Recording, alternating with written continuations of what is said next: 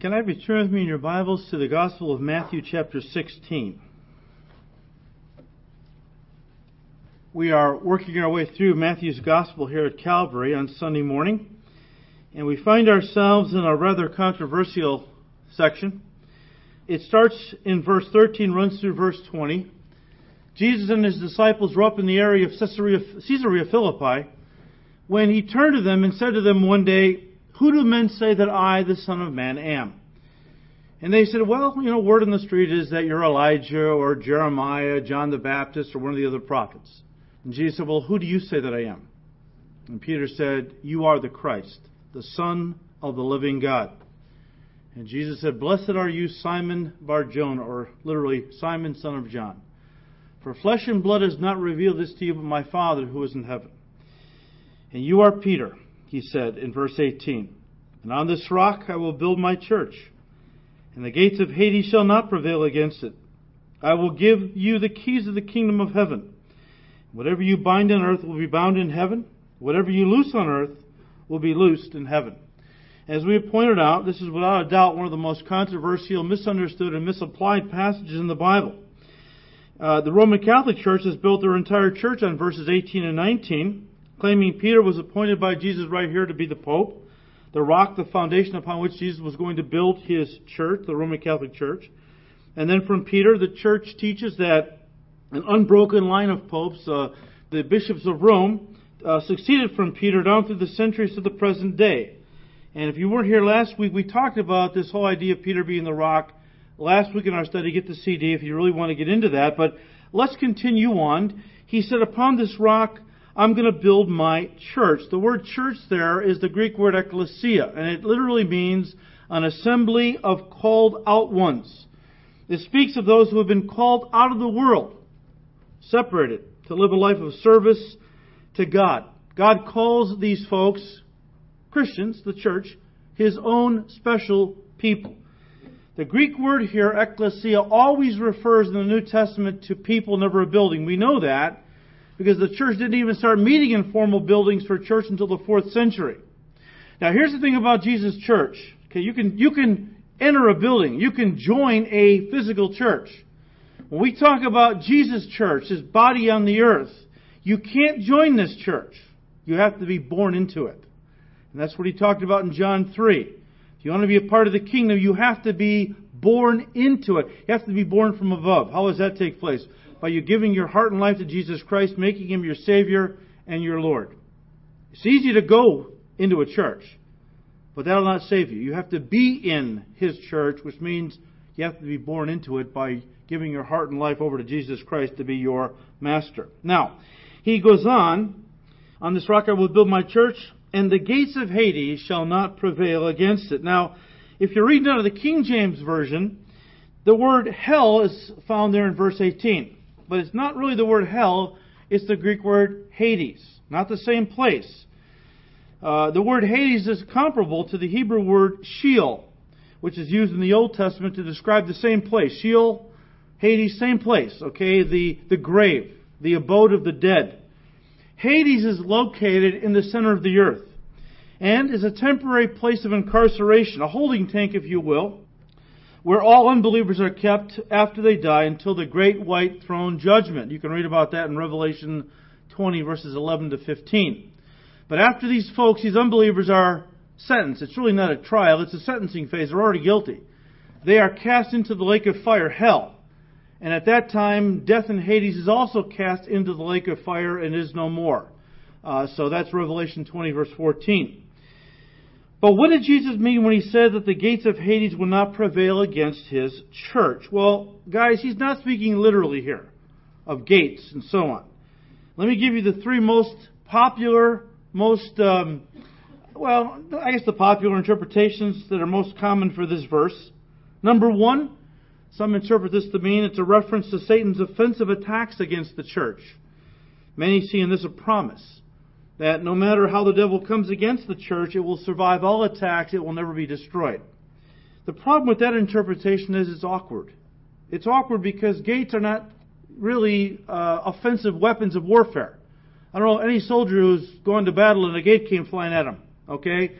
Gates are not offensive weapons of warfare. The purpose of a gate is to keep people inside from getting out, if you're talking about a prison, or to keep enemies on the outside from getting in, if you're talking about a city under siege. And that brings us to the second interpretation of this statement a promise of victory given to the church in coming against Satan's kingdom.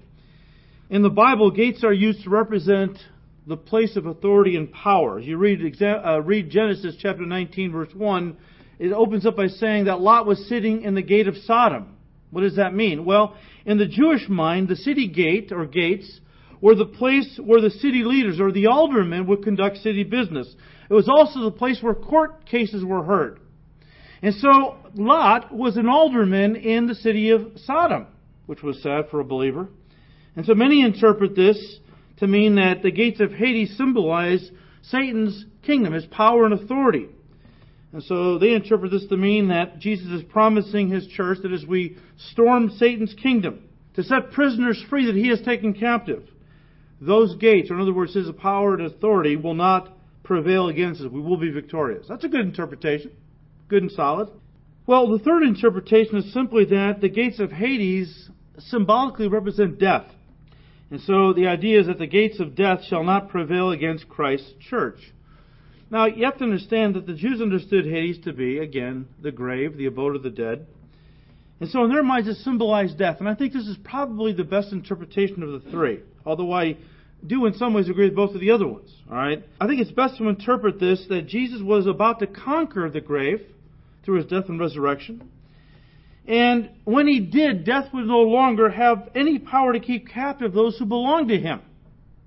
Remember what he said in John 14, verse 19 Because I live, you will live also. Paul said someday the Lord is going to descend from heaven with a shout. I think it's the same kind of shout he shouted at Lazarus' tomb with when he said in John 11, Lazarus, come forth. In the same way, the Lord Jesus Christ is going to shout at the graves of all those who belong to him on this earth, his church and they will come forth, be resurrected, and caught up to meet the Lord in the air. And then we who are alive on the earth at that time when He comes at the rapture, we will be caught up with them, transformed, given our heavenly bodies as we meet the Lord in the air. And uh, death is once and for all conquered. In fact, Paul the Apostle mentions this in uh, 1 Corinthians 15 when he said, Then, when the Lord comes for His church, then when our dying bodies have been transformed into bodies that will never die, this scripture will be fulfilled. Death is swallowed up in victory. O death, where is your victory? O death, where is your sting? Well, it has done because Christ has conquered over it. But then he goes on in verse 19 and says to Peter, he says, I will give you the keys of the kingdom of heaven. And whatever you bind on earth will be bound in heaven, Whatever you loose on earth will be loosed in heaven. How are we to understand the keys of the kingdom of heaven? Well, again, the Roman Catholic Church teaches that Jesus was giving Peter as the Pope, and of course his successors after him, the authority to open the door of salvation to those who are in good standing with the Church, the Roman Catholic Church, and to shut the door by excommunication those who commit mortal sins, which would be adultery, idolatry, murder of some kind. There's others. In Roman Catholic theology, if a Roman Catholic commits a mortal sin, the church teaches their friendship with God is broken and they are then now condemned to hell, unless they return to God and receive the sacrament of penance. But strict Catholicism teaches there is no salvation apart from fellowship with the church. Uh, you will find that in, in really the Catholic Church teachings. They've kind of relaxed some of it today, but it's still in their dogma. That there is salvation only through the Roman Catholic Church, the true church. And Jesus gave to Peter the keys of the kingdom. And therefore, if you're not a member of the Roman Catholic Church in good standing, in other words, you haven't committed any mortal sins that you haven't repented of and done penance for, you know, then you can be saved. You're on your way to heaven. Of course, you probably have to go to purgatory for a few million years to work off some of those sins you've committed, but that's another Catholic Church teaching that I don't find in the Bible, but you get the idea, okay? And again, they believe that Jesus gave to Peter the authority, the keys, to open the door of salvation or the church to those who are in good standing with the Roman Catholic Church and to shut and lock the door to those who are not in good standing with the church. And they say this is what is meant by binding and loosing. Again, I will give you the keys of the kingdom of heaven. Whatever you bind on earth will be bound in heaven, and whatever you loose on earth will be loosed in heaven. Now, the Jewish rabbis did speak of binding and loosing in terms of prohibiting and permitting. That was a common uh, rabbinic uh, phrase. Binding and loosing means permitting and then prohibiting. And again, the Roman Catholic Church teaches that Peter was given the authority to bind and loose. In other words, to prohibit or to permit entrance into heaven to those he deems worthy.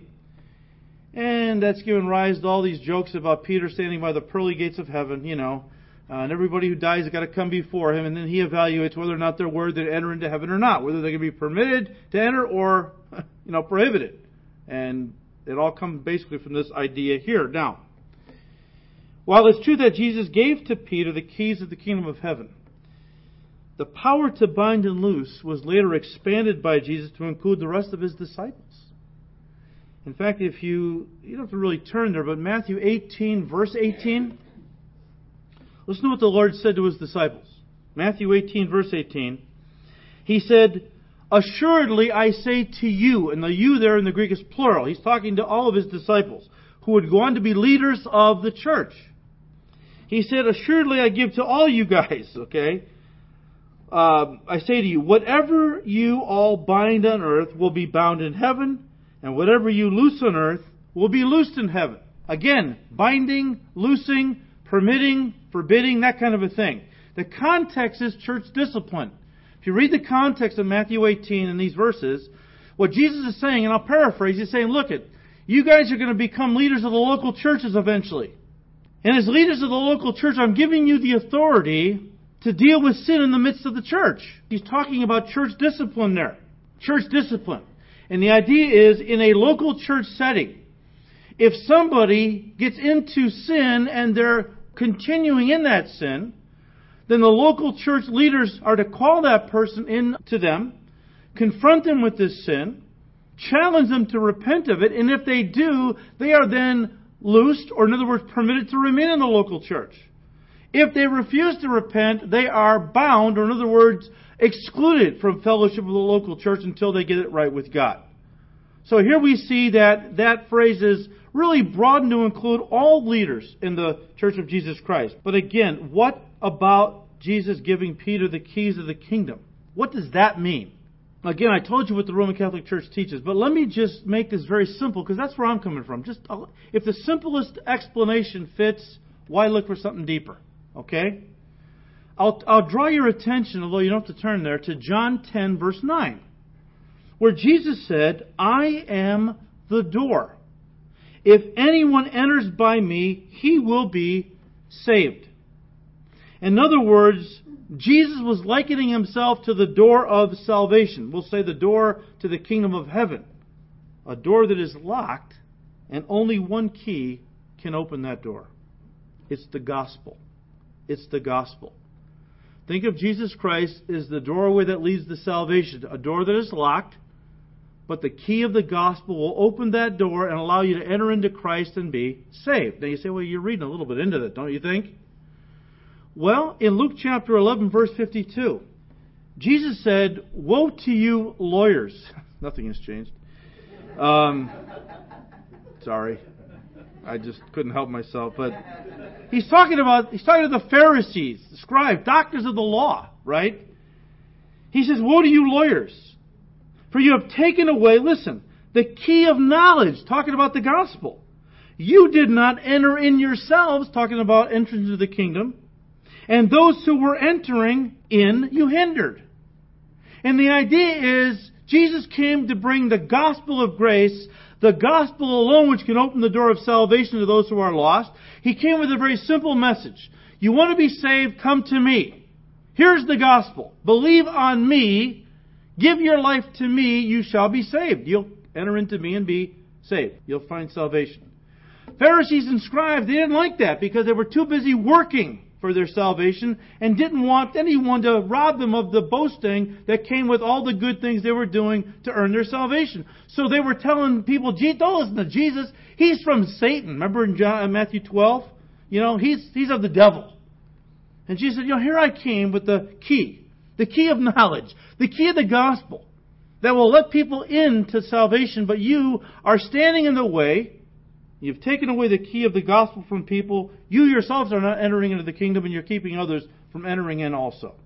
Listen, if we look at the keys of the kingdom as the keys of the gospel that opens the door of salvation to people, we understand that Jesus, uh, that excuse me, Peter was given the privilege of opening the door of salvation through the preaching of the gospel, first of all to the Jews at Pentecost, Acts 2, next to the Samaritans in Acts 8, verse 14, and then finally to the Gentiles in Acts 10. Hence the keys of the kingdom, plural. God blessed Peter by calling him to unlock the door of salvation to the Jews, the Samaritans, and then the Gentiles. But the other apostles shared in this privilege as well.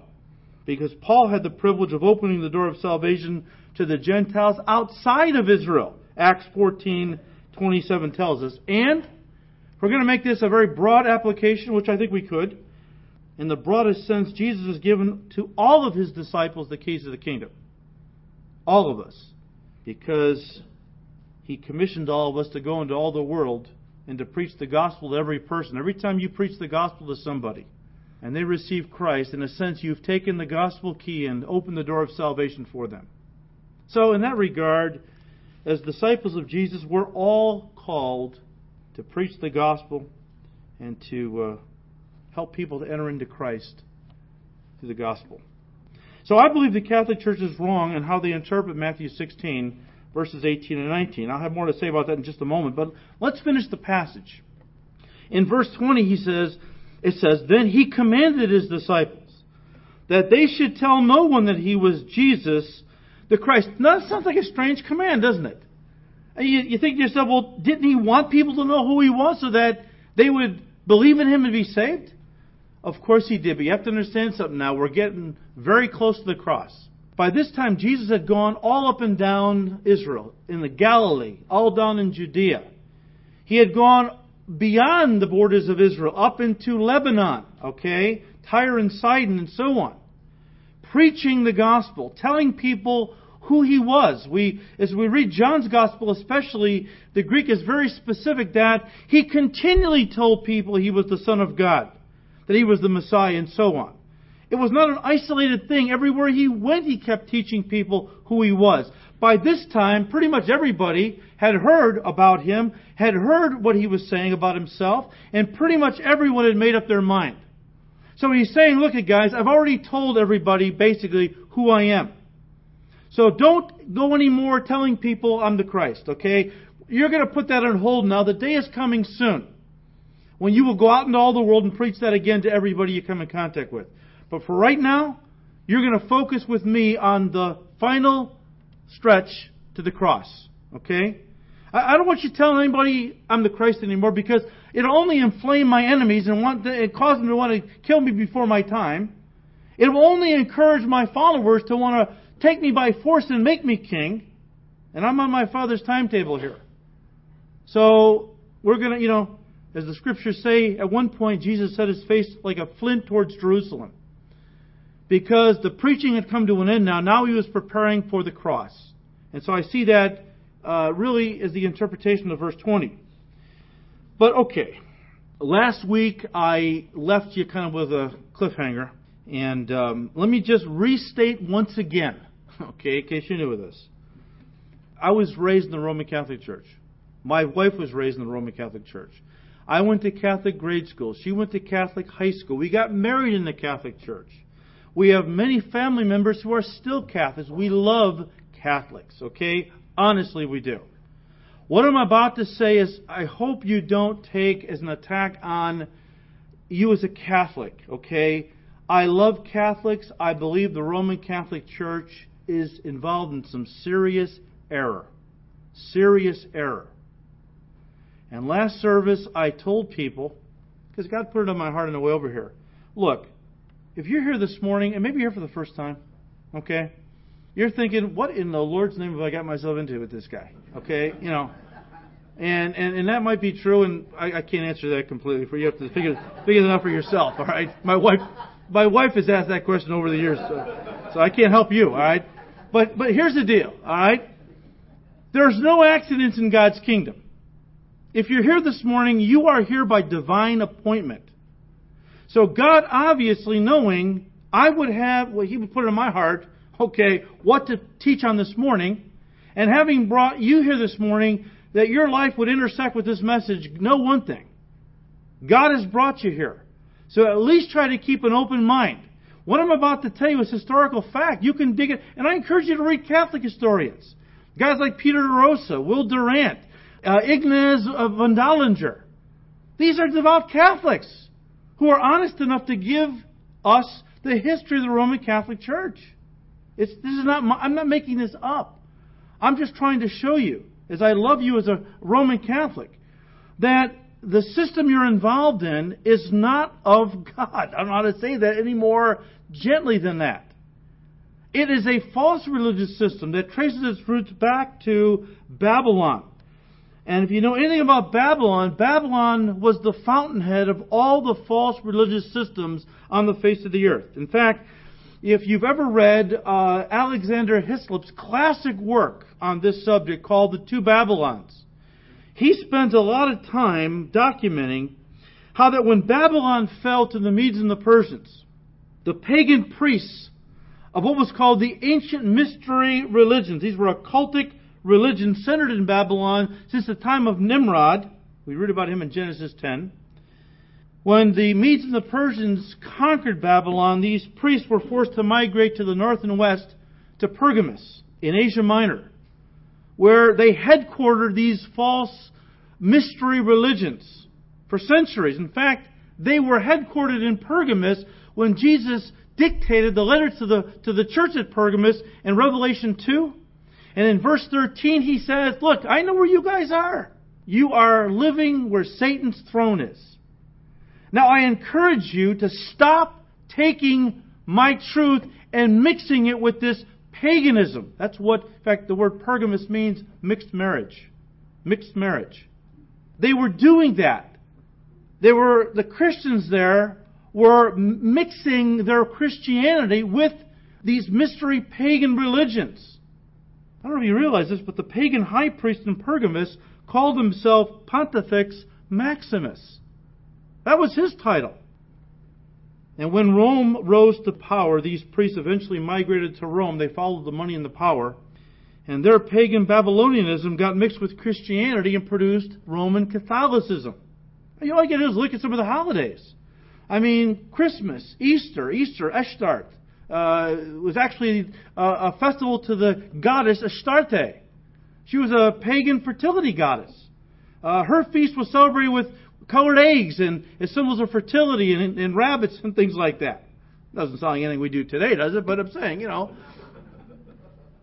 December 25th was Saturnalia, the time when the sun god was said to have died and was reborn. Okay?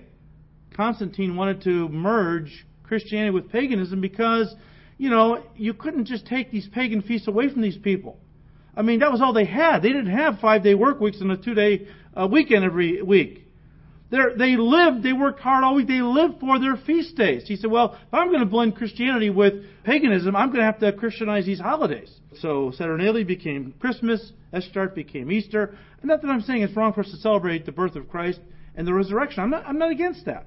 But understand what the roots are. Okay? And there's more we could say about that, but I'll let you dig it out for yourself. But you may not realize this, but at first it was the Roman Emperor Constantine who assumed headship of the church, taking the title Pontifex Maximus, or the supreme high priest.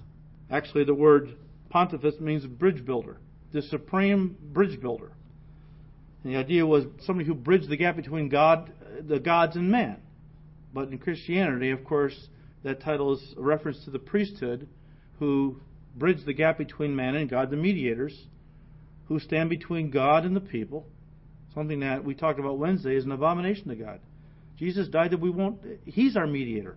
He's made us a kingdom of priests. We have the we have the right to come boldly into His presence. Hebrews four uh, verse uh, sixteen tells us.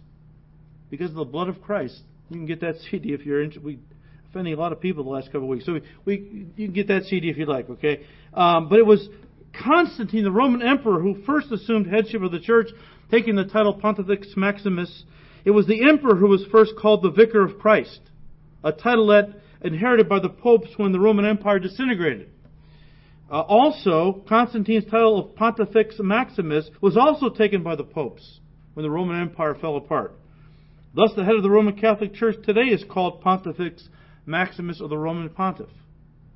In the book of Revelation, John the Apostle was given a prophetic vision of the final events that would lead up to the return of Jesus Christ to the earth to establish his kingdom. We know that Revelation teaches us, along with other places in the Bible, that the world is going to eventually come under the control of the Antichrist, who will bring about a one world government and will have a sidekick that will work with him called the false prophet, who will bring about a one world church.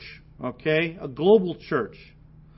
And these two will work together, and this one world government and global church will be in power when Jesus Christ comes back to establish his kingdom. Turn to, to Revelation 17.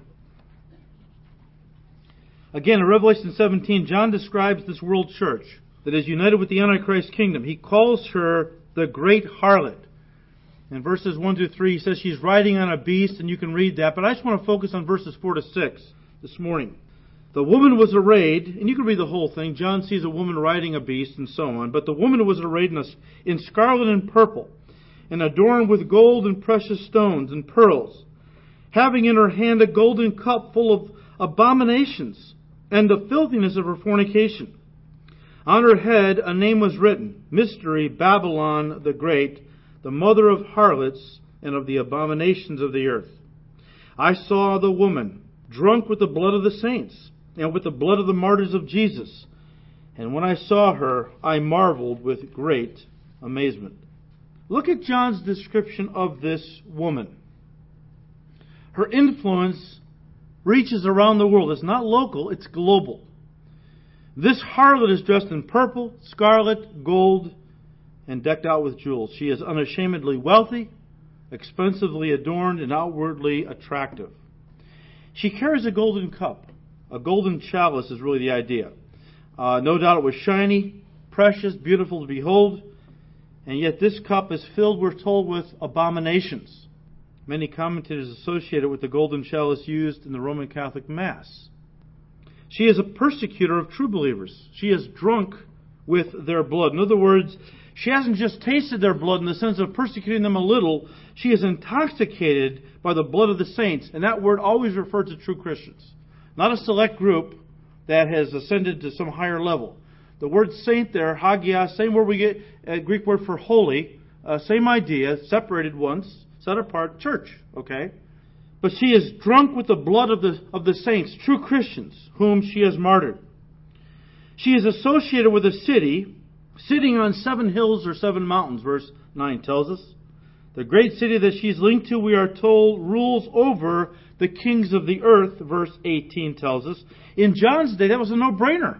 Because Rome had conquered the world. Rome ruled over the kings of the earth, and Rome was built on seven hills. Look, the Vatican to this day is a separate nation. Yes, within Rome, but sovereign. And most Roman Catholics don't realize this. But no organization in the world has martyred or murdered more true Christians than has the Roman Catholic Church. In fact, one pope in one day murdered more Christians than all the Roman emperors put together. All you do is read the history of Europe. Most of it's a history of the Roman Catholic Church, and in particular, the Pope's struggles for power. They had their own armies, and because they controlled so many other nations, they had control of their armies, and they would send the armies out to broaden their scope, to bring more people under the subjugation of the church, and, uh, and many were killed. In fact, the Roman Catholic Church martyred millions who opposed the Pope's authority over the centuries, uh, over their lives, or who dared to speak out against their immorality and heresies. We talked last week about some of the immoralities of these men. Don't forget now, most Roman Catholics, including myself when I was a part of the church, thought of the popes as being men of the highest character and virtue. But you have to realize in history that that's not what happened. A lot of these men bought the office of the pope, okay, because it had such influence and power associated with it. They actually purchased it. Many of these men weren't even believers. And because of that, they did horrendous things in the name of Christ. horrendous things. I believe that this harlot called Mystery Babylon here in Revelation 17 is bigger than just the Roman Catholic Church. She is called the mother of all harlots on the face of the earth. I believe the final world religion will be a composite of all false religions, but I also believe the Roman Catholic Church will be instrumental in bringing them all together. We talked about John Paul II, who even back as early as uh, 1999 or so began to call for the leaders of the world's religions to the Vatican there, where he was trying to bring things, uh, these religions together. Uh, the Roman Catholic Church for a long time has seen itself as the mother church of a world religion that was coming. Let me just say this, a little footnote. When the rapture happens, all true Christians, I don't care if you're Roman Catholic, Protestant, liberal, there are true believers, I believe, in all of these systems. They will be taken. And what you have left is nothing but the apostate church. Churches that were filled with unbelievers who are left after the rapture, and they're going to come together in this one world religion. It's not just the Roman Catholic Church, it's bigger than them. But I do believe they are the ones who are going to organize and be spearheading this final world religion. Just briefly, verse 4 The woman was arrayed in purple and scarlet and adorned with gold and precious stones and pearls, having on her head a golden hand and her hand a golden cup full of abominations and the filthiness of her fornication. She's decked out in purple. That was the dominant color of Roman imperialism. The Roman Senate wore purple bands on their robes, and the emperor wore uh, robes of all purple. Scarlet. Well, that's the color that's been adopted by the Vatican. Uh, I heard a pastor, I know him very well. He went on a tour of the Vatican, okay? And um, he said, he says, I'm on this tour of the Vatican. Of course, they have incredible amount of wealth in, in, uh, in paintings, tapestries, okay? Um, he said, if you tour the Vatican, uh, you'll see a number of paintings of a woman seated upon a scarlet beast that they will tell you represents the Roman Catholic Church.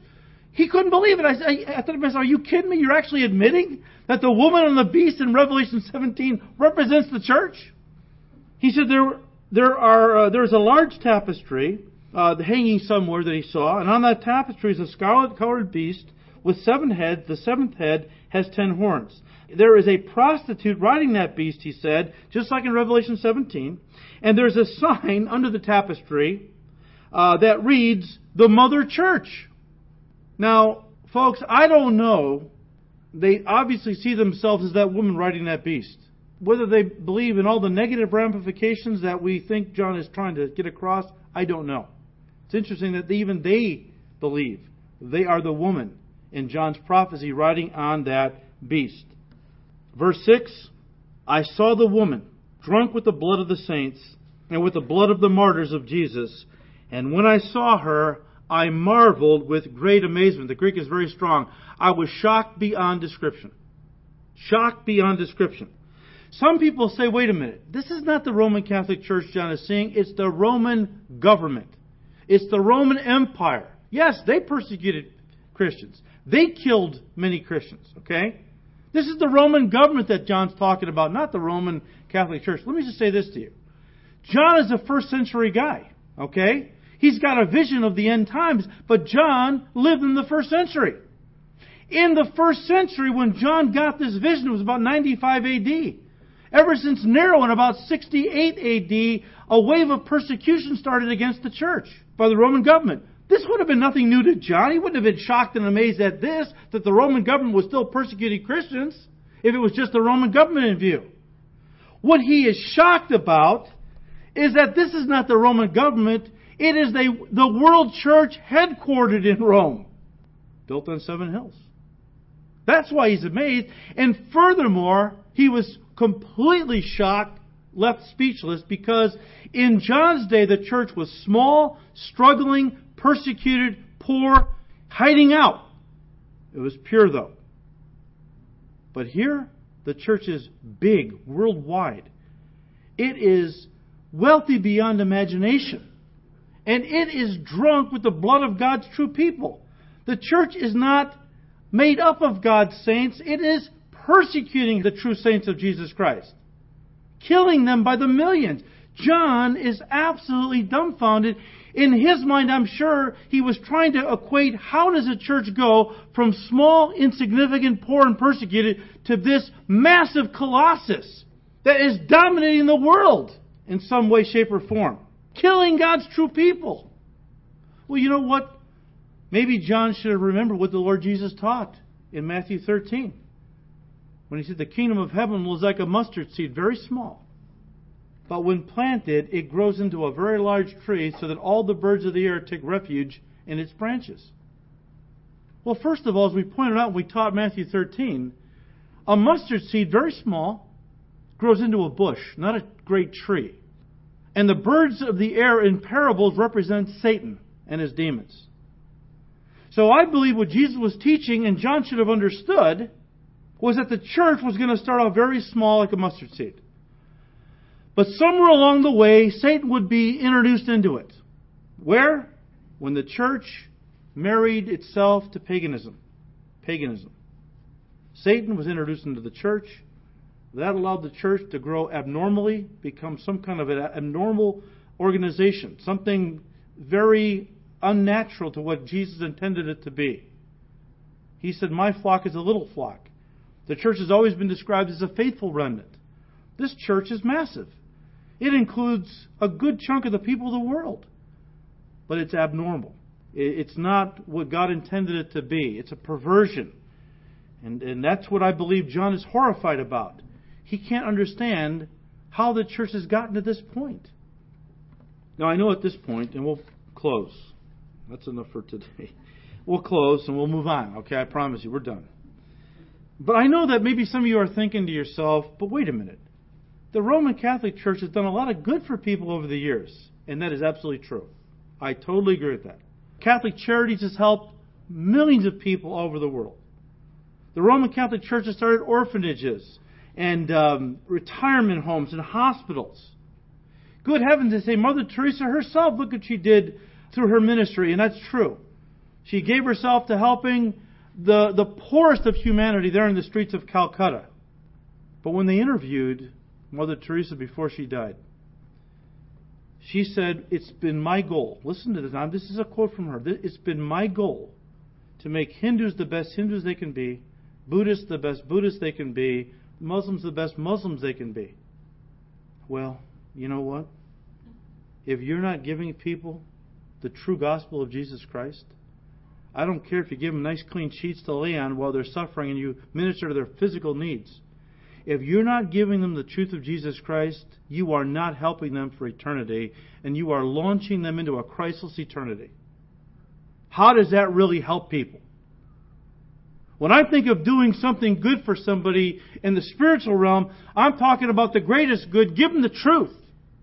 That they can receive Jesus Christ and know someday when this body wears out, death will not hold them he will shout their name and they'll be resurrected and caught up to meet him in the air and will never be separated from him ever again from that point on. Will face an eternity of joy inexpressible and full of glory. So, when you talk to your Roman Catholic friends, and I want you to be kind, I want you to be compassionate, this is not about bludgeoning them with the truth. It's about coming alongside them and saying, look, I was raised in the Catholic Church if you were. Okay? I was raised in the Catholic Church. Let me share what the scriptures say, though, about salvation. You know, maybe give them a little something to read if they're interested. But help them to come out of that system. We don't love people by saying, well, we love you, just keep on going on in darkness. My goal is to make you the best Muslim you can be, the best Buddhist, the best Catholic. The, the, my goal is to get you saved. My goal is to give you the truth.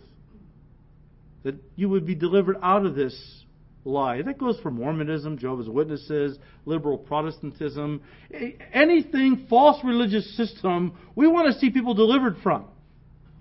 And maybe at some point, if the Holy Spirit leads you, you can quote them what Paul said in 2 Corinthians chapter 6, which I believe the Holy Spirit had Paul say because the Holy Spirit would someday apply this to those in the Roman Catholic Church or any other false religious system. Let me read what Paul said and we'll close. He said, Do not be unequally yoked with unbelievers. For what partnership has righteousness with lawlessness? Or what fellowship is light with darkness? What accord has Christ with Belial or Satan? Or what portion does a believer share with an unbeliever? What agreement has the temple of God with idols? I'm sorry, you walk into a Catholic church and there's nothing but idols all over the place. For we are the temple of the living God. As God said, I will make my dwelling among them and walk among them. I will be their God and they shall be my people. Therefore, go out from their midst. In other words, my people, come out of this false system. All right? And be separate from them, says the Lord. And touch no unclean thing. Then I will welcome you. And I will be to you a father. And you shall be to me sons and daughters, says the Lord Almighty. There is only salvation in one church. It isn't the Roman Catholic Church, it's Jesus Christ Church. You have to be born into it by giving your heart to Jesus, believing in Him as your Savior and Lord. And once you commit your life to Him, receive Him as your Lord, you are taken, you are born into His church, you become a member of His body, and someday you know that when this earthly body wears out, you'll have a heavenly body prepared that will never die, where your spirit will move into. And that will be a glorious, glorious thing to have happen as we end our pilgrimage on earth and enter into an eternity in our true home of heaven with the Lord. So may God use this, hopefully. If you're uh, here today for the first time, it's not always like this, okay? we, we try to encourage um, in other ways. Sometimes you happen to be in a passage that deals with controversy. You have to take it.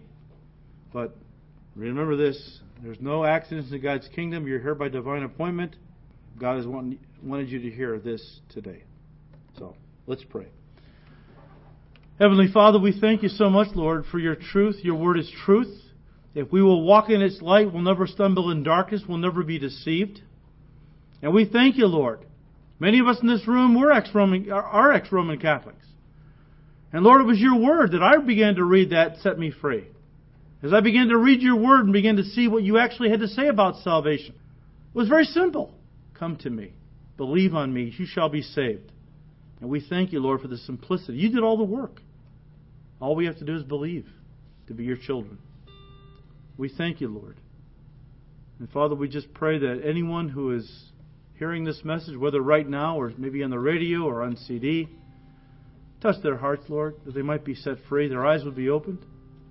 You would take them out of darkness, bring them into your marvelous light, that they might enjoy an eternity with you forever. We thank you, Lord. Father, we ask all this in Jesus' name.